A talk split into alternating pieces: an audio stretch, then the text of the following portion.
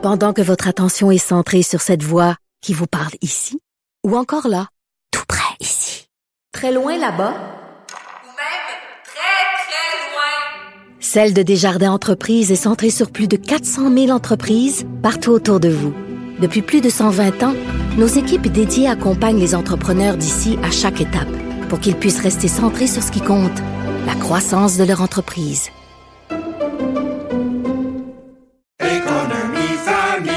Ici Ricardo. Et Émilie, marchand d'IGA. On a envie de vous inspirer à bien manger. À moins de 5 la portion. Suffit de repérer les produits valeurs sûres et de les cuisiner avec une de nos recettes. Les valeurs sûres, c'est bien pensé, hein? Bien sûr! Détails sur IGA.net. Radio.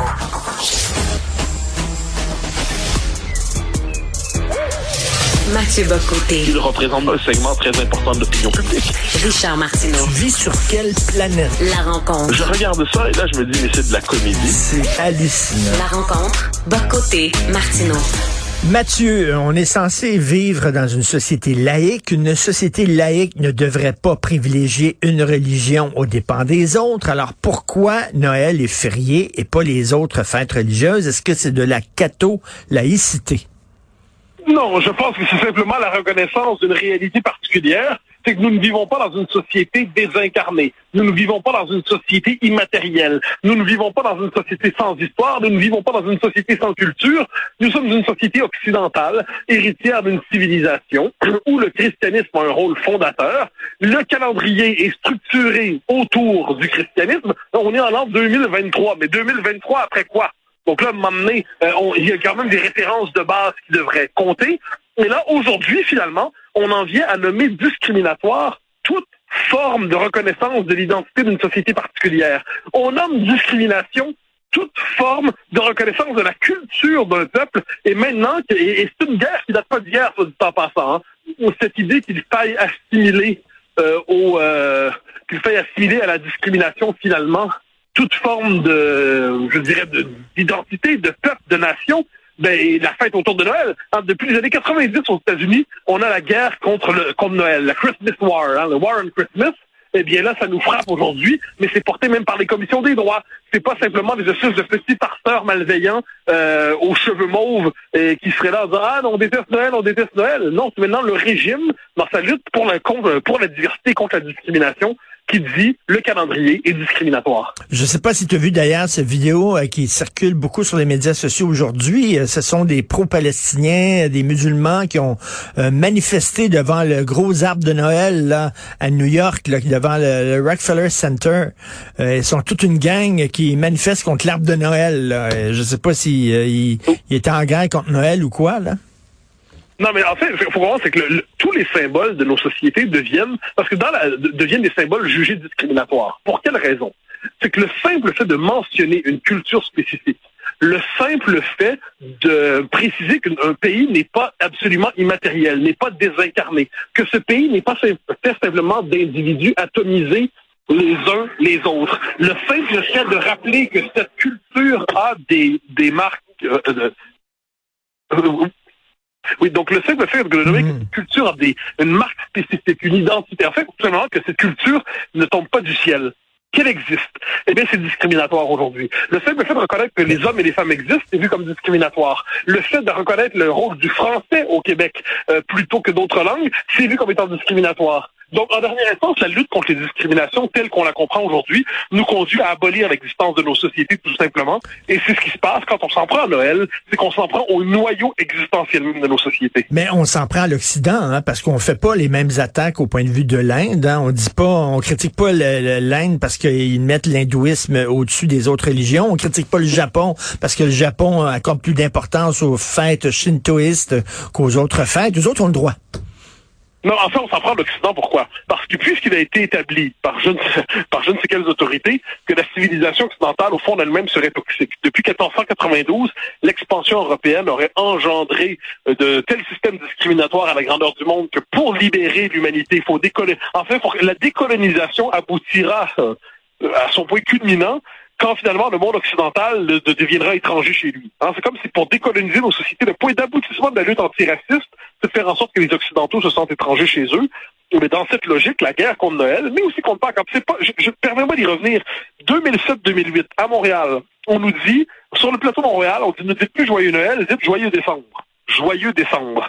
Euh, les chefs politiques n'osaient plus dire joyeux Noël pendant plusieurs années. Et là, ça s'était un peu calmé. Euh, Rappelle-toi, le gouvernement fédéral en 2006, si je ne me trompe pas, qui remplace l'arbre de Noël par l'arbre des festivités et qui propose de remplacer la célébration de Noël par celle du solstice d'hiver. Hein. Hein, pour ne pas discriminer personne, revenons aux traditions païennes. Donc, les exemples euh, sont multipliés autour, je dirais, au Québec, des années 2005, 2006 jusqu'à 2012-13. Et là, il y avait une forme, ça s'était un peu calmé. Mais là, ça, ça revient, en fait, mais ça revient avec une telle vigueur idéologique. Et là, la classe politique s'oppose à ça. Mais le fait est que la Commission des droits qui est derrière cette décision, qui est derrière cette espèce d'affirmation comme quoi Noël est discriminatoire, c'est un pouvoir public et les commissions des droits finissent toujours par avoir raison 5, 10, 15 ans plus tard. Donc j'espère que nos politiques comprennent que c'est pas une aberration qu'on a en ce moment devant nous, c'est l'aboutissement logique d'une idéologie. Est-ce que c'est encore une fête religieuse, Noël? Parce que Jean- Jean-François Lisée me disait ce matin, voyons, donc c'est plus une fête religieuse depuis longtemps. C'est la fête de Eaton, c'est la fête de Toys R Us. Ben non, mais là, à j'aime beaucoup Jean-François, mais sur ce, sur le coup, Jean-François se trompe, me semble-t-il, parce que la référence à, Noël, c'est ça inscrit dans l'histoire du christianisme, ça, ça marque la naissance du Christ. Ensuite, on peut croire ou non. Ensuite, on n'est pas obligé de croire, mais marquer les origines de cette fête et voir qu'elle a encore une signification religieuse dans le calendrier, ça ne me semble pas excessif, ça ne me semble pas discriminatoire non plus. J'ai- C'est comme un moment donné, on va quand même pas séculariser les fêtes jusqu'à les couper de leur origine. Et de ce point de vue, non, c'est une fête qui, qui est religieuse, mais qui n'est pas que religieuse. Et les gens ne la fêtent pas d'abord parce qu'elle est religieuse, mais on pourra pas effacer comme, la- comme ça son origine. Écoute, euh, en terminant, euh, je veux te parler d'un texte qui est paru euh, aujourd'hui dans le National Post. Euh, écoute bien ça, c'est assez intéressant. Euh, en Ontario, euh, euh, on fait passer des tests de maths, euh, de mathématiques aux futurs enseignants parce qu'on s'est rendu compte que il y a beaucoup de futurs enseignants qui maîtrisent mal les maths. Donc, on leur fait passer deux tests de maths pour être sûr qu'ils vont pouvoir enseigner euh, correctement. Et là, donc, on s'est rendu compte que dans ces tests-là, euh, les Blancs ont euh, réussissent à 91% les candidats asiatiques à 92 par contre, les Noirs euh, seulement à 70% et les Autochtones à 71% Donc, il y a des gens qui ont dit que ce test-là de maths était raciste. Ça s'est ramassé devant les tribunaux. Et là, finalement, la Cour d'appel de l'Ontario a dû trancher en disant non, le test de mathématiques n'est pas raciste. Écoute, Non, on est rendu on là. voit dans quel délai. Qu'on voit à quel point l'égalitarisme délirant nous amène à co- couper le rapport au réel. C'est-à-dire, à un moment- un donné, le test de maths peut pas être raciste. S'il y a une chose qui, par définition, n'est pas raciste, ce sont les mathématiques. C'est de la pure logique.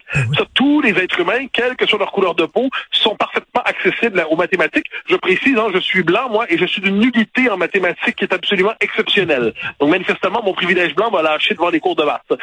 mais, ce- mais cela dit, euh, c'est pas étonnant. Dans mon livre, La Révolution racialiste, je j'en parlais déjà, on nous disait que l'enseignement des mathématiques était aujourd'hui raciste parce que euh, parce qu'exagérément conceptuel.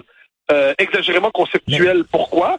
Parce qu'on nous dit que c'est lié à la civilisation occidentale qui serait très conceptuelle. Mais là, est-ce qu'on se rend compte du mépris qu'il y a là-dedans pour les gens des autres cultures, comme si le, le, le, le concept était le monopole de l'homme blanc. Mais il faut être complètement fou pour dire ça. Je veux dire, les Africains, les, les, Arabes, les Asiatiques, les Sud-Américains sont tout aussi capables d'être conceptuels que les Blancs, entre guillemets. Donc, croyant être anticolonial et antiraciste, on reconduisait un préjugé colonial et raciste. Mais- C'était du délire, puis ce délire-là se poursuit chez certains. Ben oui, ben tu sais, on dit, on parle du vivre ensemble, mais on, on, on dit, ah, les Noirs, ils ont réussi combien, là, com- combien de Noirs ont réussi le test de maths, c'est combien d'Arabes et combien d'Autochtones?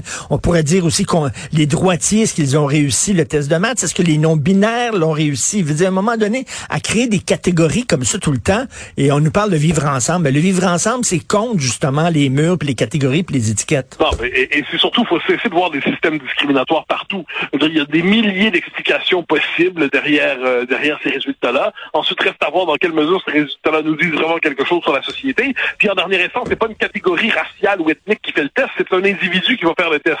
Un moment donné, je le redis, là, il y a un moment, il va, il va falloir cesser de communautariser tout jusqu'au test de Ben oui. mathématiques. Mais puisqu'on y revient, puisqu'on est dans une logique aujourd'hui qui assimile euh, à la discrimination systémique et au racisme systémique toute forme de disproportion, euh, de disparité statistique entre différentes communautés autour de- d'une norme particulière, eh ben, inévitablement, on, a, on, finit, on allait finir par voir du racisme dans un test de mathématiques, ce qui, je le redis, est absurde. C'est complètement absurde. Merci beaucoup, euh, Mathieu Bocoté. Merci. Au plaisir. À demain. Merci. Alors, c'est ça, je reviens là, sur ce texte dans le National Post qui disait que le test de maths qu'on euh, faisait subir aux futurs professeurs était raciste parce que les Noirs et les Autochtones ne réussissaient pas aussi bien que les Asiatiques et les Blancs.